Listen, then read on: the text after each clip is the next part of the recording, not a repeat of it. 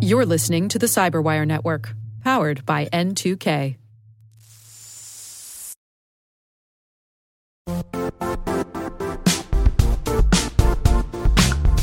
And now, a word from our sponsor, Zscaler, the leader in cloud security. Cyber attackers are using AI in creative ways to compromise users and breach organizations. In a security landscape where you must fight AI with AI, the best AI protection comes from having the best data. Zscaler has extended its zero trust architecture with powerful AI engines that are trained and tuned by 500 trillion daily signals. Learn more about Zscaler Zero Trust Plus AI to prevent ransomware and AI attacks. Experience your world secured. Visit zscaler.com slash zero trust AI.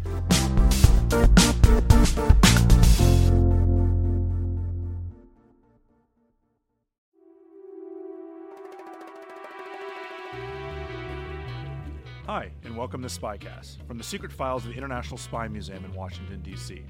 I'm Dr. Vince Houghton, the museum's historian and curator. Every week, Spycast brings you interesting conversations with authors, scholars, and practitioners who live in the world of global espionage. If you have any questions, comments, or concerns about Spycast, or if you want to suggest someone who might be a good future guest, email us at spycast at spymuseum.org. That's spycast at spymuseum.org.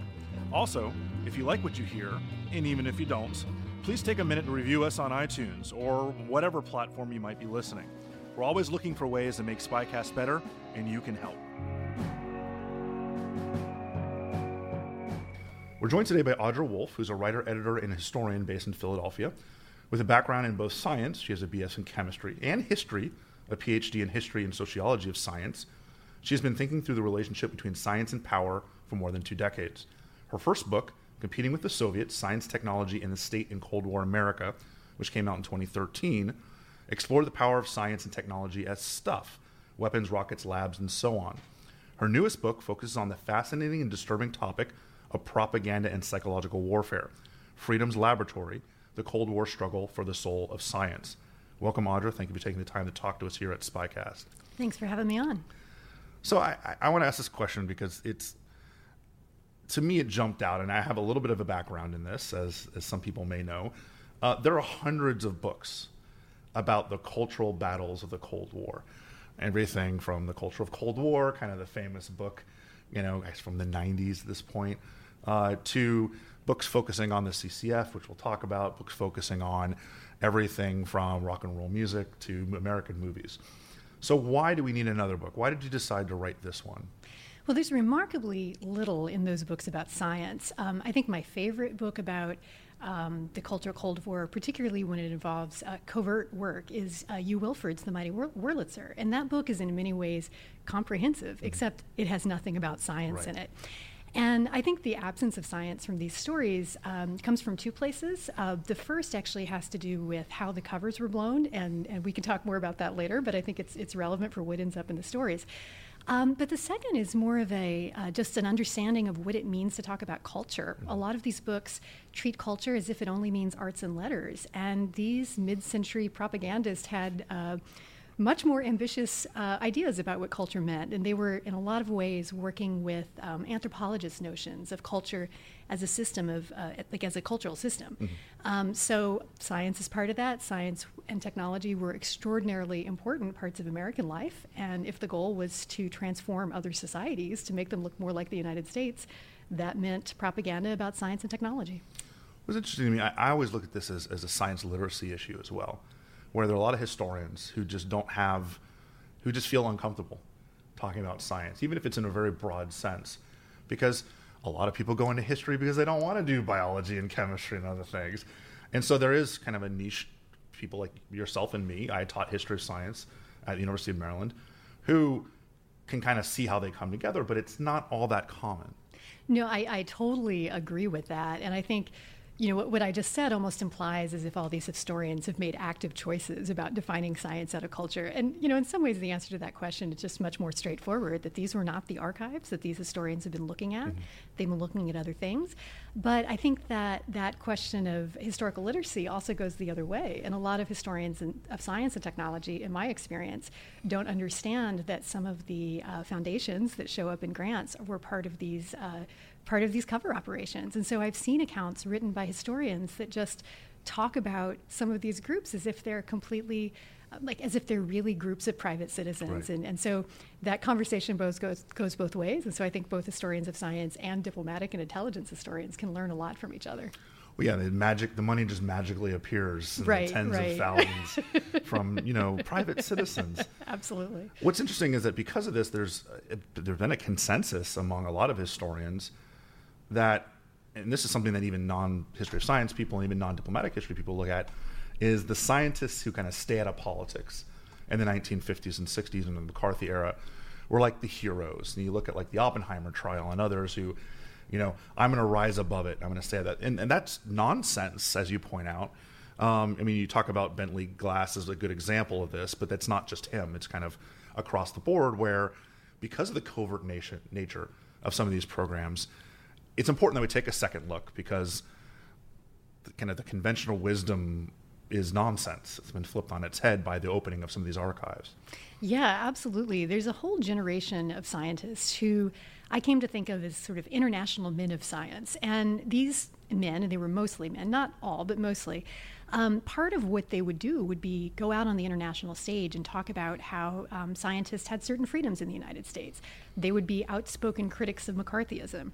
Some of them, people like Oppenheimer, were even victims of McCarthyism. But at the same time, they were absolutely perfect figures to be on the international stage to say, look, in the United States, scientists can behave that way. Scientists can oppose the government, and they can still be functional, influential scientists. And it turns out they, they weren't as as penalized for being internationalist, or they weren't as penalized for being quote unquote anti government because they were still being funded in many ways by government entities. Yeah, well, you mentioned Bentley Glass, and he's a fascinating case. He's really, um, he was really the way into this story for me because this was a guy who did all of the things in the 1950s that were supposed to get him in trouble. He was the uh, uh, president of the Maryland ACLU for 10 years. He was on the Baltimore County School Board during uh, Brown v. Board. Um, he had contributed to certain very small civil rights campaigns and had a, a fairly large FBI file for that. But at the same time, he was um, advising so many government agencies. He was a uh, one of the senior advisors for biology and medicine to the Atomic Energy Commission for many years. He had a very high clearance. And his career just kept prospering even while he was in the newspapers for getting in fights about not signing loyalty oaths. And I wanted to understand what's going on with this guy? How does he get away with this? You know, he was very religious. I wondered, was it something about his, uh, his moral reputation? Or is he useful in other ways? And right. I think in the end, it's some combination of all of those things. He does seem like a, a fairly unique character.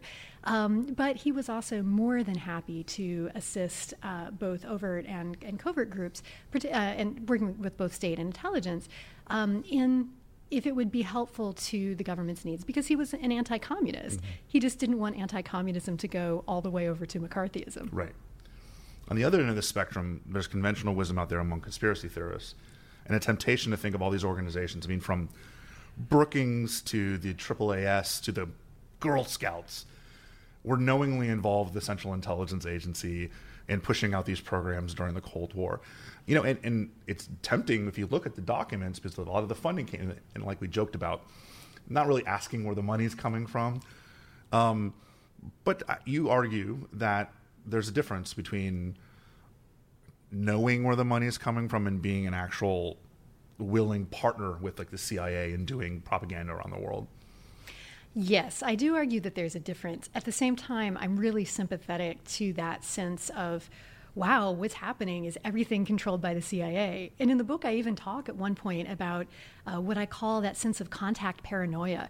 Um, the first time that I saw the finding list for the uh, archival collections of the Asia Foundation, which are um, housed at the Hoover Institution, um, this, it's a 200 to 400 page list um, of organizations that they were working with, and it does include the Girl Scouts. It includes suicide prevention groups. It includes every learned scientific society you can think of.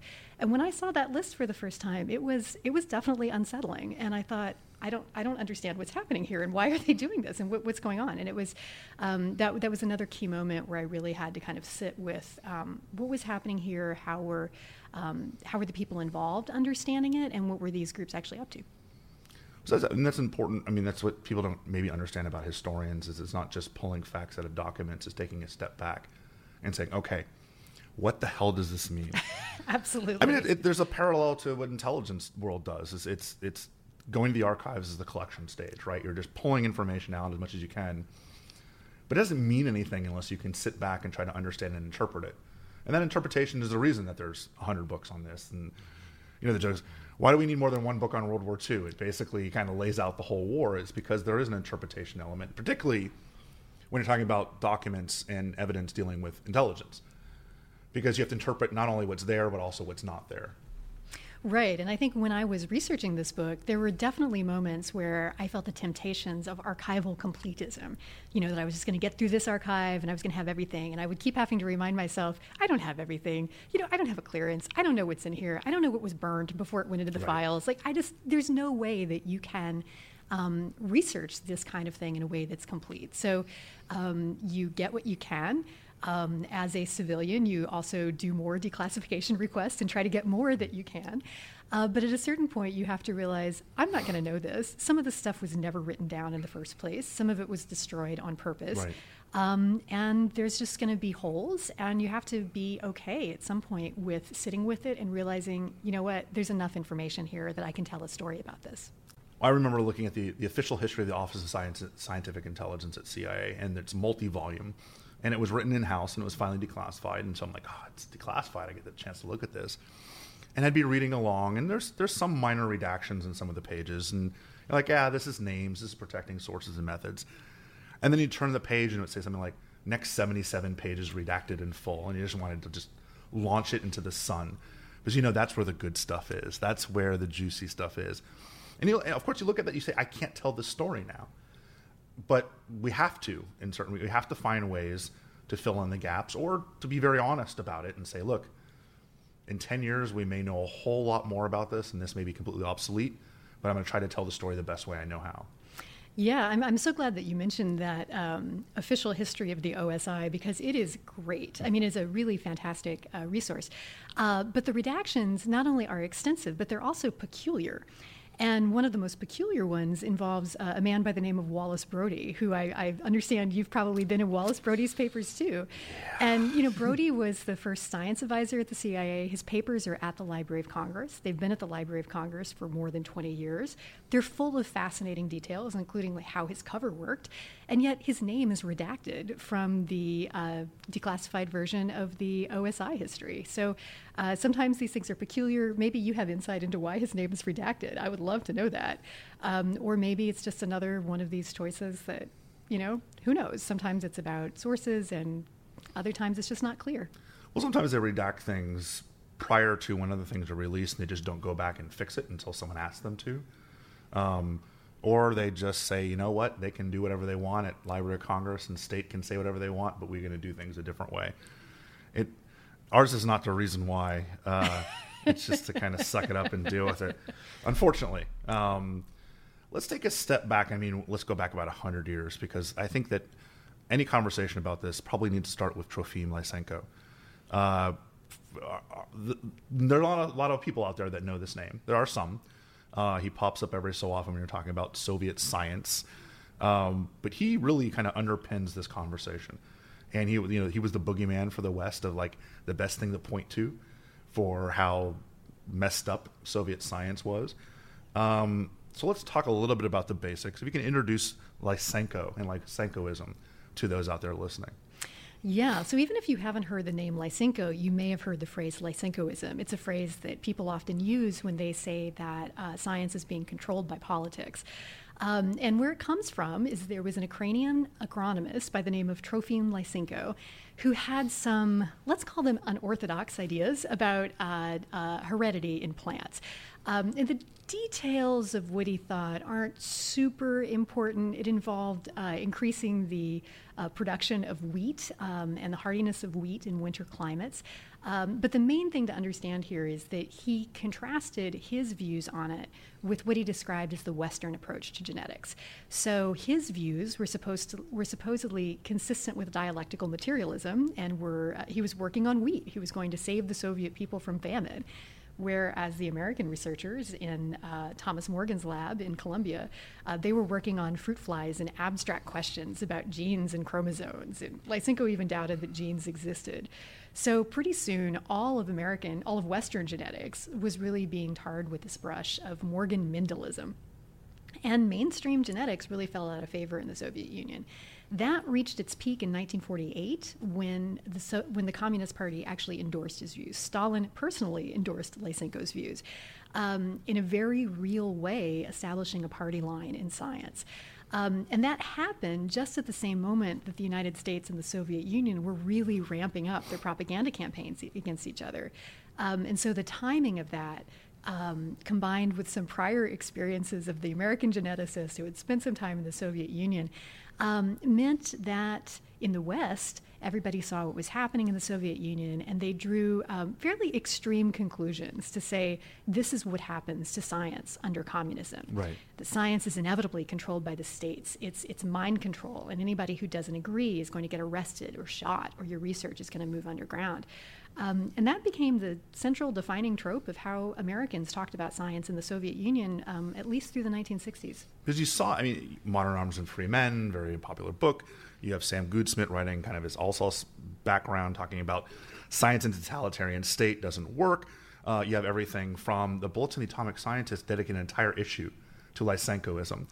Um, it, you know, they're a physics journal, and they focus on Soviet biology because this idea of this difference between the way things are done in the West and the way things are done in the United States, or sorry, in the Soviet Union.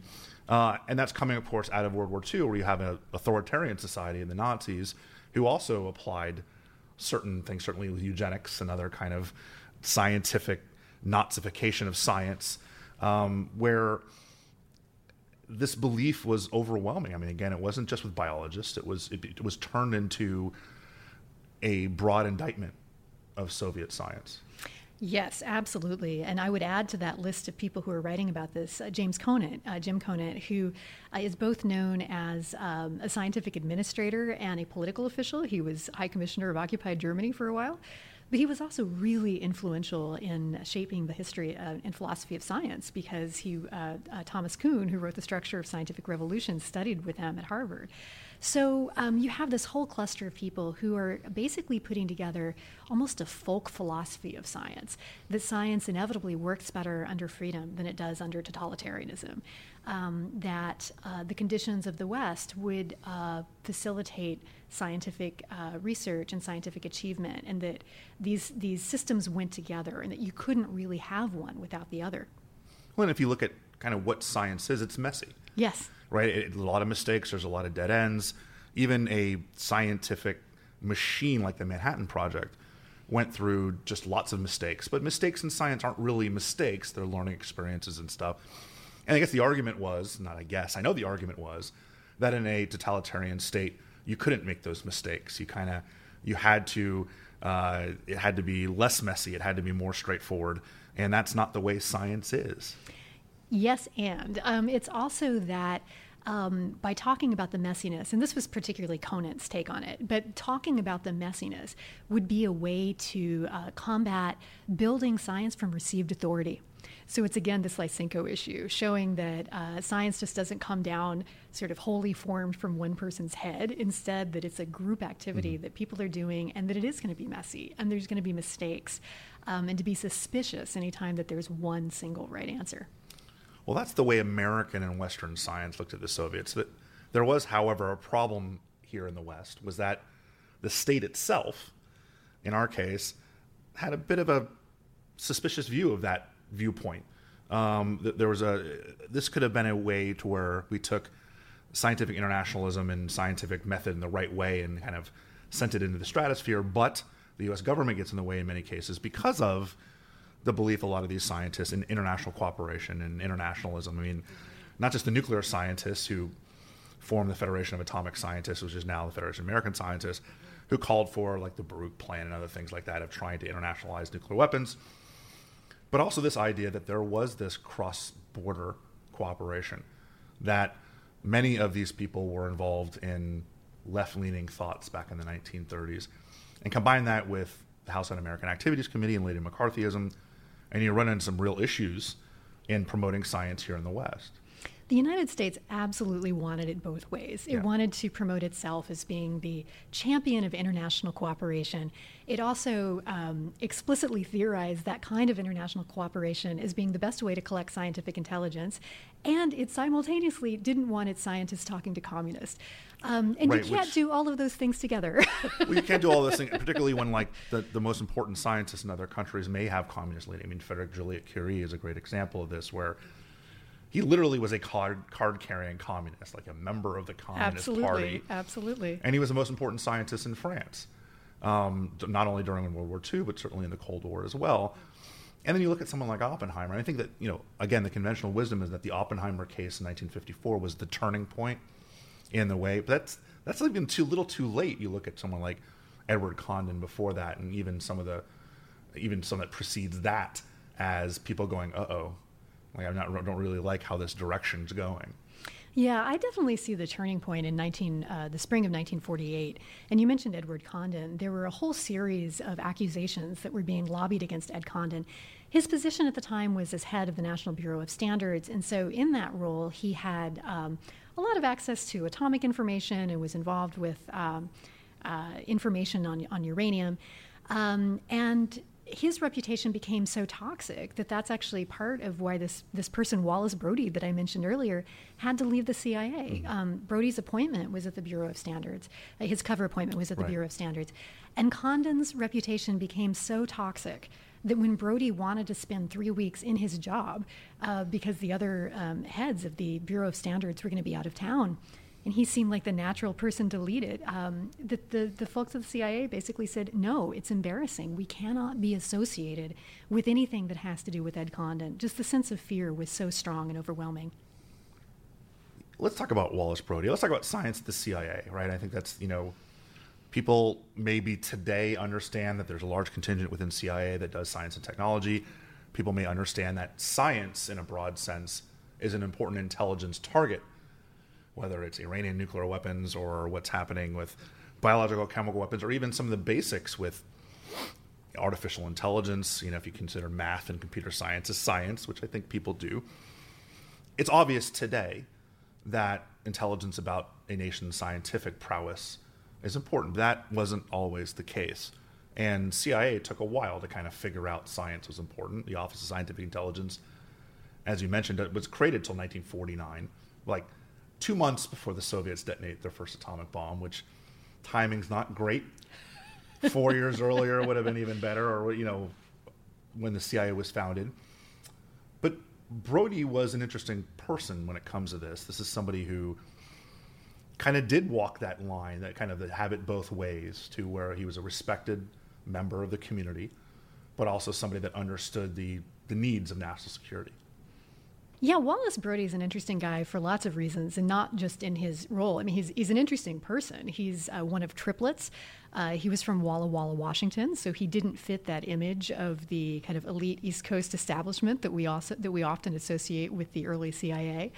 Um, and his job at the CIA wasn't his first work. It wasn't his first position in intelligence. During uh, the war, uh, he had been at the Paris office of the Office of Scientific Research and Development, so he was involved with Project Alsos. Um, and after the war, he was working in Navy intelligence in California. Um, so, you know, his various jobs were in some ways indicative of how decentralized scientific intelligence was um, because of the role of things like the bomb and radar during World War II, a lot of the senior foreign policymakers really thought scientific intelligence was one of the most important kinds of intelligence to have. And it was decentralized among so many different right. institutions, uh, not only the various military institutions, but the new AEC had its own intelligence. So Wallace Brode came to the CIA with incredibly ambitious plans. He had a vision really for a global panopticon of science, um, in which he was going to uh, build a biographical register of the names and of names and institutions of all scientific and technical personnel, sort of everywhere in the world. Right, with a scientific order of battle. Yes, a scientific out, order of battle, and uh, it was going to involve uh, hopefully translations of almost every scientific article published. I mean, it's uh, maybe you could do it now, I guess, with um, the information technologies that we have now, but it was a remarkably ambitious vision of what might constitute scientific intelligence in 1947, even putting aside the inner service rivalries. And when you combined the CIA being a new agency uh, with uh, sort of the overambitious nature of the plans, this was an office that uh, didn't go very well at first. Uh, he, he had a lot of difficulty staffing the office. If that two volume Office of Scientific History, um, uh, Office of Scientific Intelligence, uh, report is to be believed, he had trouble even getting clearances for his own people, he, and, and possibly even for himself. Uh, the office was understaffed, and he lasted there for uh, only about 15 months. Well, there's a there's a two way street when it comes to f- recruiting people. It's not only that the government doesn't trust the scientists, but the scientists don't trust the government. They, they've many of them had been working for the government during the war. They're ready to go back to their universities and do normal teaching and research work. And others just did not want to operate under those security considerations. I mean, science again is supposed to be free and open, and you're being asked to not do that. Right. And I think here we start to see some really interesting things about personal networks. Wallace Brode was a chemist, and a lot of the early intelligence uh, figures were chemists. And in part, that's because of their networks with a, uh, with a man named Roger Adams, who was at the University of Illinois, um, who was clearly on board for this kind of work and, and uh, clearly made clear to his students that this was respectable work to do. Um, and they became kind of a closed network for where you could uh, nominate people from. And so at, at, the State Department, many of the early science attaches were chemists. It almost felt like a chemist club. And with all due respect to chemistry, this is a time when you need physicists you do, but chemists are also less suspicious. Yes. And that was part of the idea was that if you sent out an, an, atomic physicist on the international stage in 1948, everyone would assume that he was probably trying to collect intelligence. And if you sent a chemist, well, maybe, maybe not. Who knows? One of the, the fascinating things, there are, there are a couple of national security directives that talks about as the CIA is being formed, who's going to be in charge of what. And it goes through like political intelligence would be the State Department. This is for analytical stuff. Treasury would deal with kind of economic intelligence, and it would go down a list and be very specific about who was in charge of what. Until it got to scientific intelligence, where it was just like, eh, whoever the hell wants to do it can do it. and this is not just once. There are several times where you see this directive coming on the National Security Council after it's formed in 47, where they just have no idea what to do with scientific intelligence. And then combine that, well, the Eberstadt and Dulles committees are yelling, hey, we need to do something about this. But even that, and even the formation of the OSI, is not really enough to bring these all together in a place where you can actually centralize this. Yeah, there are two really important early National Security Council intelligence directives. The first is NSC ID 8. Uh, which was basically Brode's suggestion to create this international registry of scientific and technical personnel. So he didn't get his full scientific order of battle, but at least he got an NSC ID that said, yes, this is a this is a goal we should do. Um, but shortly after that one, there was another one called NSC ID 10 that actually assigned the State Department primary responsibility for collecting um, information on basic science. Again, with the honestly fairly reasonable uh, realization that a lot of the information that they were looking for was in the open mm-hmm. literature. Mm-hmm. Um, and as we all know, a lot of intelligence collection is not top secret stuff. It's um, who's doing what at what institute. What is you know what is this country good at? What are they investing in? Um, and so NSC ID 10 actually assigned that job to the State Department. But the State Department wasn't um, any better institutionally positioned to collect that information than the CIA was, and in some ways worse, mm-hmm. uh, because everybody could see what they were doing. And again, this job involved talking to communists, and Congress just wasn't having it. There's another fascinating figure that you bring up that there's been some books written about, and, it, and it's always fun to read about Lloyd Berkner. This is someone who actually understood that dichotomy between open source and closed source. And when he wrote an article, Science and Foreign Relations, it had a classified annex to it, which really talked about the covert side of doing intelligence collection on science. This report, Science and Foreign Relations, is a fascinating document. And for years, historians have really talked about, you know, it has this secret appendix. Um, and the, the, appendix is important, and I'll get to that in a minute. But the remarkable thing about it is that you don't even need the secret appendix. Right. I mean, the, the, the, main article, uh, and it was published, it was excerpted uh, in places like the Bulletin of Atomic Scientists, is extraordinarily clear that um, facilitating international scientific cooperation would be in the national interest for any number of reasons. Um, but the classified appendix makes clear that one of those reasons is intelligence collection.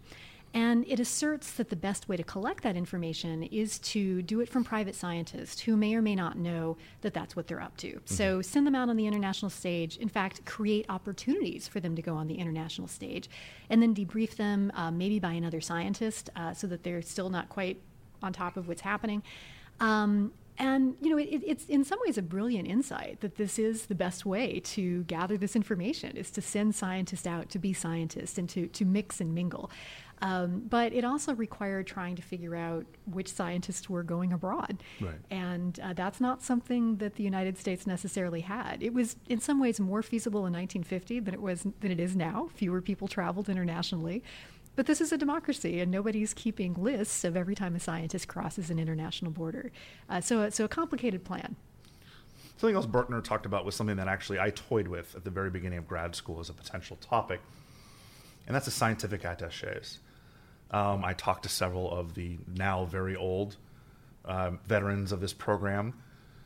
And one thing I had trouble with was, and that's obviously what they had trouble with at the time, was figuring out what the hell did they do? Were they ambassadors for science or were they intelligence people? And to a man, and they were all men at the time, everyone I talked to said I was never involved with the CIA. I never did intelligence work. If I collected anything intelligence wise, it was accidental which we know is total nonsense. But the trouble I think that Berkner had and that State Department at the time had with his program was they couldn't define it. They really didn't know what these people were going to do. No, they, they absolutely did not. Did not. There's some uh, for those of us who didn't have a chance to talk to these guys before they passed.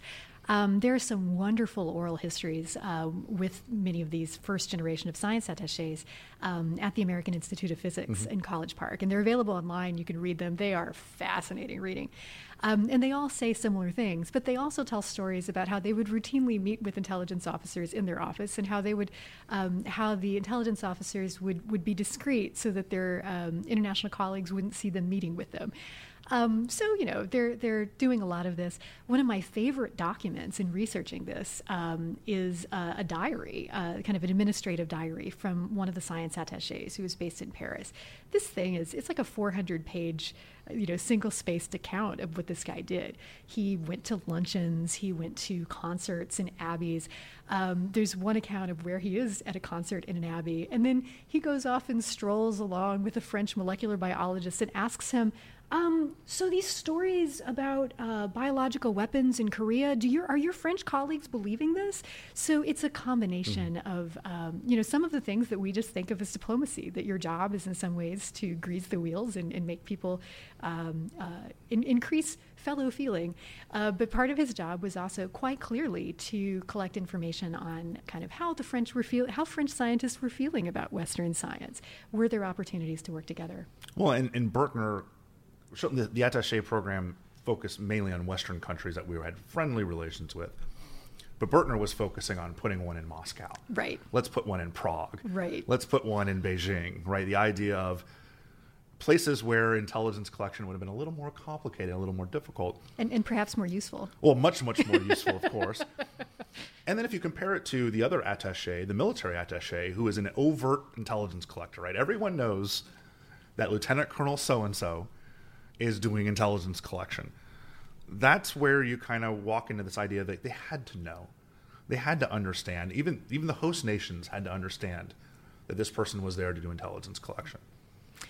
Yes, the desire to say that they weren't doing intelligence collection is quite interesting.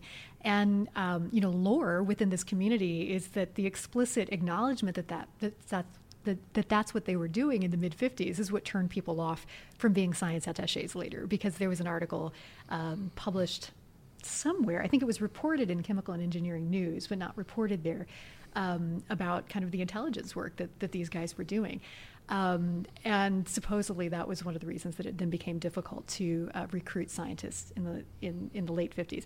As an aside, CNE in um, Chemical and Engineering News is an amazing resource for this because so many of the um, intelligent, the scientific intelligence officers and the attaches were chemists. Right.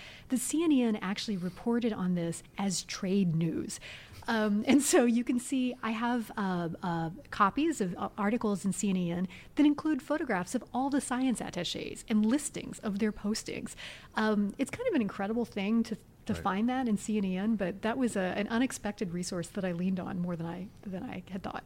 Well, I didn't want to interrupt you when you were talking earlier, but just that anyone who's thinking about researching this, the AIP, as you mentioned in College Park, not only is it a fascinating resource and a lot of stuff's online, but no one goes there like I, I went there several times and they were just so happy to see me. It was like, what do you want? We'll help you. It's just this unknown resource where they have oral histories from hundreds and hundreds of everyone from like the top Manhattan Project scientist to everyone else. So if you're ever in College Park, just don't go to NARA 2.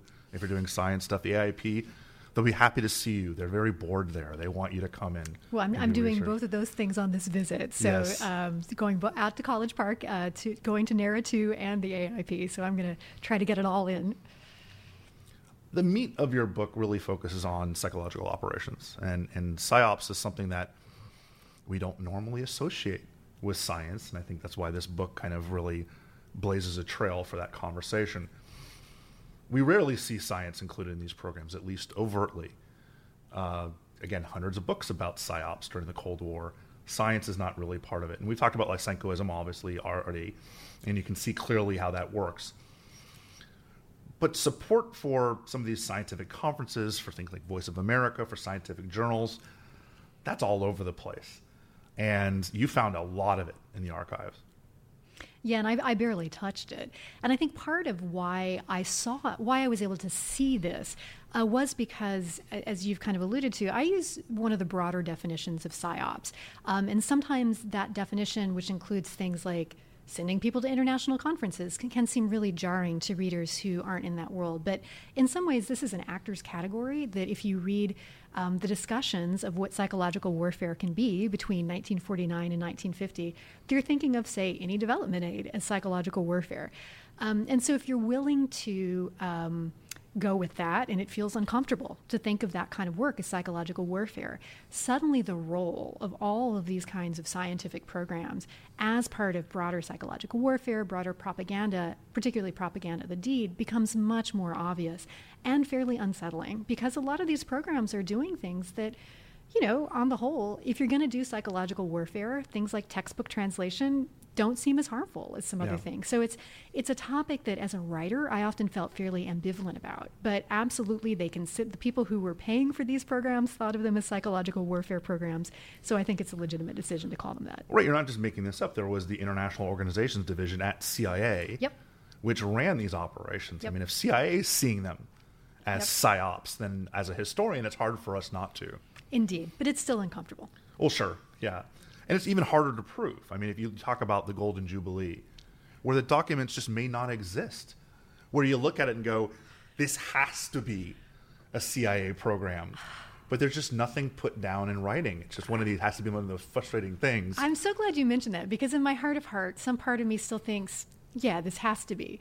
On the other hand, uh, looking at some of the activities that members of the non communist left were doing on their own, maybe it wasn't. Maybe it really was a group of um, American geneticists who thought, gosh, we really, really want to put together an elaborate conference that doesn't mention Lysenko by name, that's all about combating Lysenkoism.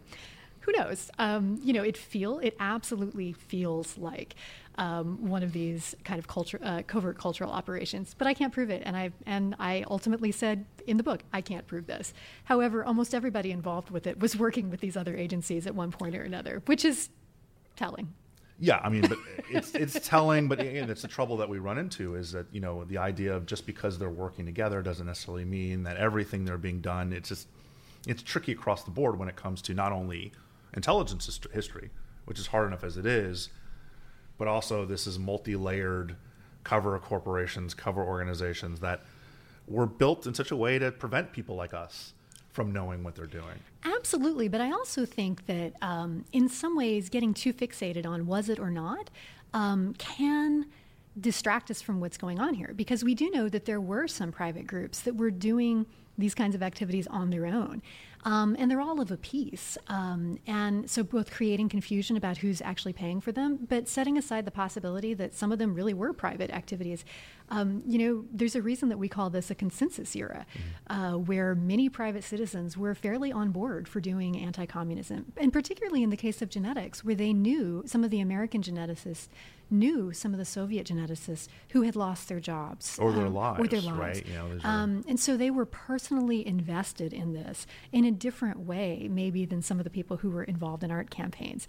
So um, I wish I could know the answer to that question, but in terms of um, setting this up as a way for talking about it in the Cold War, in some ways it doesn't matter um, which can also be kind of a challenging thing to say out loud. But I, have really come to believe that it can be a distraction to think about was this one explicitly covert or was this one a group of an, a, activities of private citizens? You know, it, it's really hard to say. Right.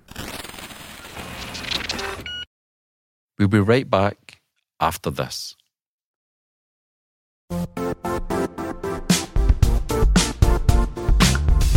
The IT world used to be simpler you only had to secure and manage environments that you controlled.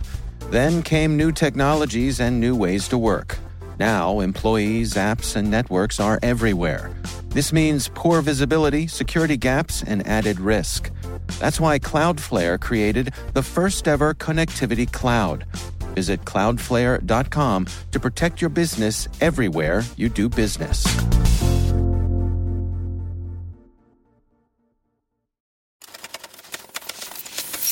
Let's talk about the Congress of Cultural Freedom, the CCF. You talked about the Mighty Wurlitzer, which is kind of the Bible on this, but it doesn't get into science. Right. And certainly a lot of information about art and music festivals and journals and other things like that. Shell companies designed to cover this up. But the scientific element is something that hasn't been covered. Yeah, and there's a lot of reasons for that. And part of it is that um, I will say uh, that the Congress for Cultural Freedom science programs uh, were particularly ill conceived in the first decade, um, and that they basically failed uh, for the first decade. Um, they were a different, the CCF is often known mostly by its journals, um, and the journals for science were set up differently. So they weren't based on national committees. Um, they weren't national cultural journals. Instead, this was an international journal of science and freedom that was based in Manchester, England, uh, out of the cottage of a man named George Polanyi, who was the son of the polymath Michael Polanyi, who is the brother of the famous economist Karl Polanyi. Um, so, an interesting group of people. Um, but this journal was never published on a regular basis. The most successful things that the uh, Committee for Science and Freedom did was that they hosted um, a large international meeting in Hamburg in 1953 on science and freedom.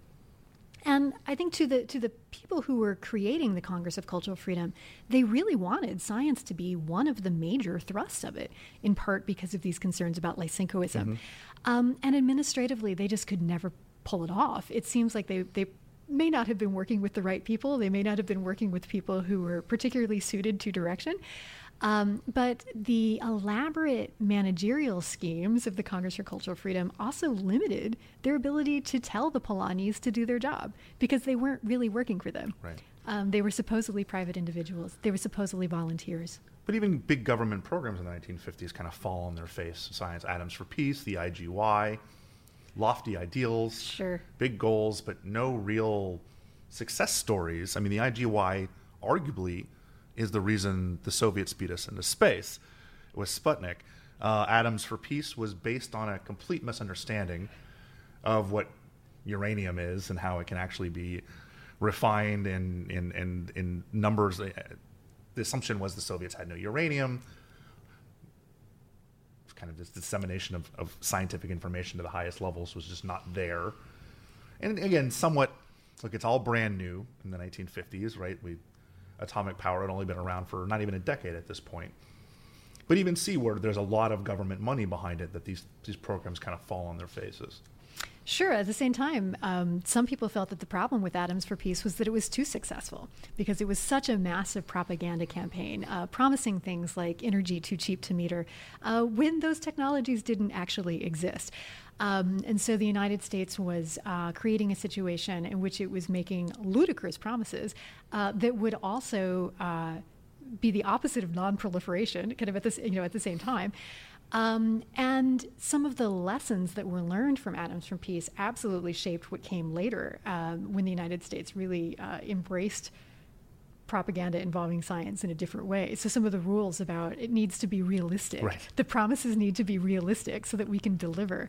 Um, but it was a, a, massive campaign and very successful in terms of building some goodwill, uh, but not. It wasn't as successful in the original point of Atoms for Peace, if the if the idea was to shunt off Soviet uranium, it didn't quite work for that. Well, and then it runs into headlong into Sputnik, which again, any any Cold War history book you read better include Sputnik because it certainly transformed the way we thought about the world. But on the science and certainly on the scientific diplomacy level, all of a sudden we're scrambling to try to convince people that we're good at this, and the Soviets aren't better at this than we are you talk about the idea that other countries started looking to the Soviet Union as leaders in science, not, not just in rocketry, but across the board. As a writer, you couldn't ask for a better narrative device than Sputnik because the American programs about um, science had been kind of uh, lingering and, and languishing. Uh, but when Sputnik happened, everyone freaked out. Um, and the realization that other countries were looking to the Soviet Union. Um, USIA was immediately picking up uh, that um, their, their, their, foreign counterparts were often drawing on Soviet press releases instead of American press releases.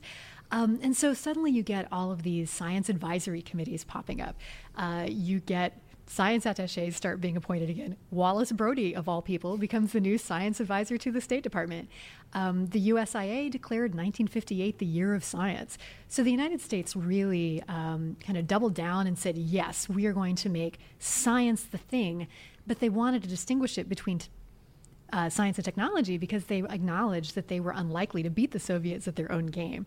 So the ways that the Americans wanted to define it was again through cooperation. Right. We will be the best cooperators. Um, it's cynical and brilliant because if you are arguing that you are the best international cooperator, then any scientific achievement anywhere, if you had any role in making that happen, you can sort of claim credit for. Um, so it's it's a bit it's a bit cynical, uh, but in some ways hopeful because it really wasn't about that particular way of talking about science wasn't about destruction. It wasn't about weapons. There are some truly idealistic statements about the potential for uh, doing science and thinking about science across borders in a way that, that's unusual for this period. Well, one thing you mentioned a little bit earlier that I thought was an, an extraordinarily smart response to Sputnik was the idea of textbook translation if you want to reform curriculum in other countries, which means if you want to reform it to the point where they're thinking like us and about scientific freedom and about the Western way of doing science, what way better than to get them in schools when they're relatively young or in their college? And you look at this again on face value as like an idealistic thing, like we're going to help people translate biology textbooks into the language so they can understand biology, run by an organization in many cases called the Asia Foundation boy, does this sound like a Nobel Peace Prize level thing until you realize the Asia Foundation was formed and funded by the CIA. There we go. Yeah, I mean this this this is as good as it gets when it comes to these covert operations. Yeah, I love the story of the textbooks, in part because it's so weird. I opened the book with a story that uh, the executive director of this textbook program told me. Um, he told many people this story, uh, but this is a story that when he was in a uh, high school classroom in Hong Kong watching students dissect earthworms, um, the students weren't were using local earthworms, but they were studying with British textbooks because they were, of course, studying for British exams. And the local earthworms didn't match the textbooks. So he watched these students label these worms according to their textbooks. And for Grobman, this showed the dangers of uh, the, these children being exposed to the dangers of communist infiltration because labeling their worms properly was an opportunity to inculcate the values of Western science, uh, basically Lysenkoism in action. but so uh, the Asia Foundation also thought, "Wow, this is a this is a great opportunity." And so the Asia Foundation, which I like to think of during this period as sort of a cross between USAID and the Rockefeller Foundation, but um, run by the CIA. Right. I think that's a it's a useful way to, to conceive of it. Um, the Asia Foundation thought, hey, these textbooks, they're doing what we want to do. They uh, encourage development, they encourage rational thinking. They can also be used to build the capacity of young teachers and, and building democratic organizations. So they bankrolled a lot of uh, translations of these textbooks across Asia. But what makes the textbooks a super interesting story, thinking of this question of does it really matter if it's overt or covert? Overt government agencies also funded exactly the same kinds of translations. And international agencies like UNESCO also founded these textbooks, uh, funded translations of these textbooks, as did the Rockefeller Foundation and the Ford Foundation. And all of those translations look the same. The CIA, the CIA funded ones don't have an added layer of propaganda, Right. right? Um, it's all part of a broader way to encourage international development in the way that the United States wanted to see it happen. If you talk about success, you say in the book by 1971, 35 countries were using adapted textbooks. I mean, that's that's as good as it gets. It, you know. it really is. I'm uh, slightly uncomfortable with thinking in the language of success for these kinds of programs, but but if I were to point to a successful program uh, for cultural diplomacy involving science, these textbook programs were enormously influential and really just transformed the way that biology was taught in high school classrooms around the globe. Well, and these, this is in the battleground of the Cold War too, right? These are the developing countries, the third world, you know, for lack of the term we use at the time, the, the global South, the places where both the Soviet Union and the United States were fighting for kind of this zero sum game of the Cold War of trying to win hearts and minds throughout this area. And even without being overt, like this is the American way of doing science. If you go, if you denounce dogma, if you denounce kind of a rigid way of doing science and kind of understand it as being this kind of free and open and messy way of doing things, then it's not like become like us. It's it's turning people into scientists the way we do it in the West. Yeah, and the fascinating thing about these books is that you know they were developed in the United States for an American audience, um, but they also wanted to transform American children in the same way, really. Um, so it's about turning children all over the world into scientists. The American developers would always say that for eight out of ten American high school students, biology was the only science course they would ever take. So they saw these books as their one and only opportunity to teach citizenship through science. So these books are all about seeing science as rational, having respect for scientific authority, a kind of understanding the way of science in the world and the role of science in a modern society. Might be a fun collector's item to try to get all the different translations Sure. from around the world. And they all have wonderful logos. Their colophon is, is this uh, caribou. Um, and once or twice I've seen pictures of them. They have uh, different animals for different countries. then it all kind of fell apart. Um, talk about how the cover got blown for some of these organizations. Um, a small, inconsequential until this point, independent journal called Ramparts blew the lid off of a lot of these programs. Well, to me, the most remarkable thing about it is that the covers lasted as long as they did because these kinds of covert partnerships with private groups relied on hundreds, maybe thousands of people having information that they shouldn't have, including college students. That's what ultimately uh, tipped Ramparts off, is that college students had been made witting uh, because of uh, uh, the CIA's relationship with the National Student Association. And while that strategy might have worked in 1958, uh, by the mid 1960s, Right. with student opposition to Vietnam, that was simply not tenable. And students were no longer interested in keeping the CIA's secrets. And by 1966 and 1967, journalists were also no longer interested in keeping the CIA's secrets. So, a lot of the story of the covers being blown in 1967 is about people beginning to print information that wasn't quite an open secret, but wasn't a particularly well held secret. Um, and when you're reading newspapers in the spring of 1967, it almost feels like uh, reading newspapers last year during, um, you know, some reporting, say on the on the Mueller report, right? That it, almost every day there was a new breaking story about the CIA was funding X, the CIA was funding labor, the CIA was funding art, the CIA was funding intellectuals, day after day after day. Well, and that was true for years at that Yes. point too, because this is pre Watergate, this is pre COINTELPRO, and all the different things about the intelligence community. that was a dark period, certainly for agencies um, who did intelligence, whether it was CIA or FBI or any others. And that talk about you always had this tenuous relationship between science and the state.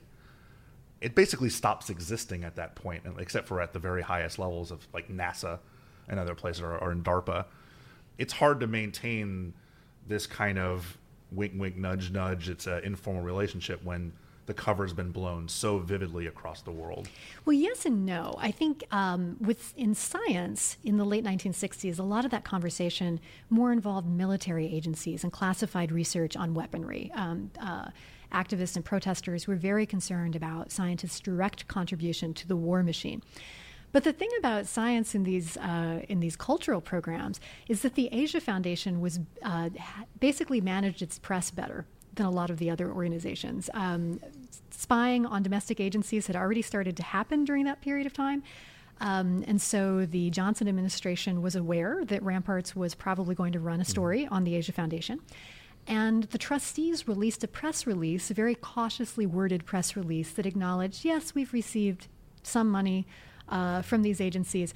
But what's strange is that um, the newspapers accepted that for them uh, in a way that they didn't accept it for the other agencies. The Asia Foundation's blown cover wasn't front page news, it was page 17 mm-hmm. news. And many of the scientists who had been working with them didn't seem particularly uh, perturbed by this. Uh, very few of the relationships ended. Anthropology um, is a little different, uh, but for most of the other fields, most of the scientists didn't object much. And when I try to understand why scientists responded so differently than some of the other fields, I can only assume that it's because they'd been working so closely with the state for so long um, that they just didn't see the difference. You know, American scientists were very deeply embedded in power structures during that period of time. And it's true that um, they weren't necessarily, these agencies didn't necessarily use a heavy hand in directing these scientist actions. Um, and so to the scientists involved, they said, well, you know, we have to get money from lots of places. Right. Um, it's unfortunate that this is where it came from, but that's okay. Um, and there was never a collective reckoning as there was with, say, artists or with poets. Well, science got so big in the post Cold War period. I mean, it wasn't like people are tinkering in a basement workshop.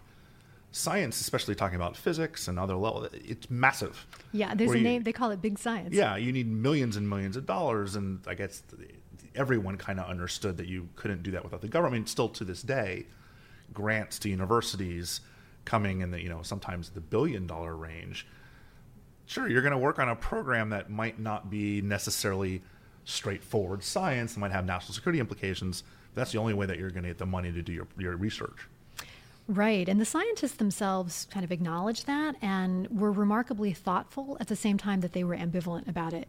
Interestingly enough, some of the best analysis and best thinking on what it means to do big science in a democracy was published in Minerva, which was also a Congress for Cultural Freedom journal. It was the successor to the failed Committee on Science and Freedom Bulletin. Um, so it's, it's layered and complicated. Mm. The book is called Freedom's Laboratory The Cold War Struggle for the Soul of Science. The author is Audra Wolfe. Audra, thank you so much for taking the time to talk to us at Spycast. Thanks so much for having me on the show. Thank you for listening to Spycast. Remember, every Tuesday we will post a new podcast available from both spymuseum.org and iTunes. If you have any questions or comments about Spycast, email us at spycast at spymuseum.org or leave a comment or review on our iTunes page. You can also follow us on Twitter at INTL Spycast. That's INTL Spycast. Talk to you next week.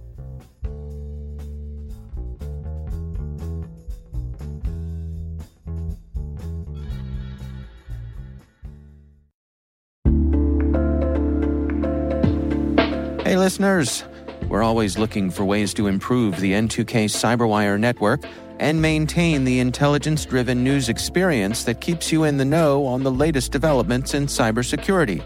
We've launched our 2024 audience survey and would love for you to take a few minutes to share your feedback. And hey, there's even a chance to win a $100 Amazon gift card if you complete the survey. Visit cyberwire.com slash survey. That's cyberwire.com slash survey and share your feedback now.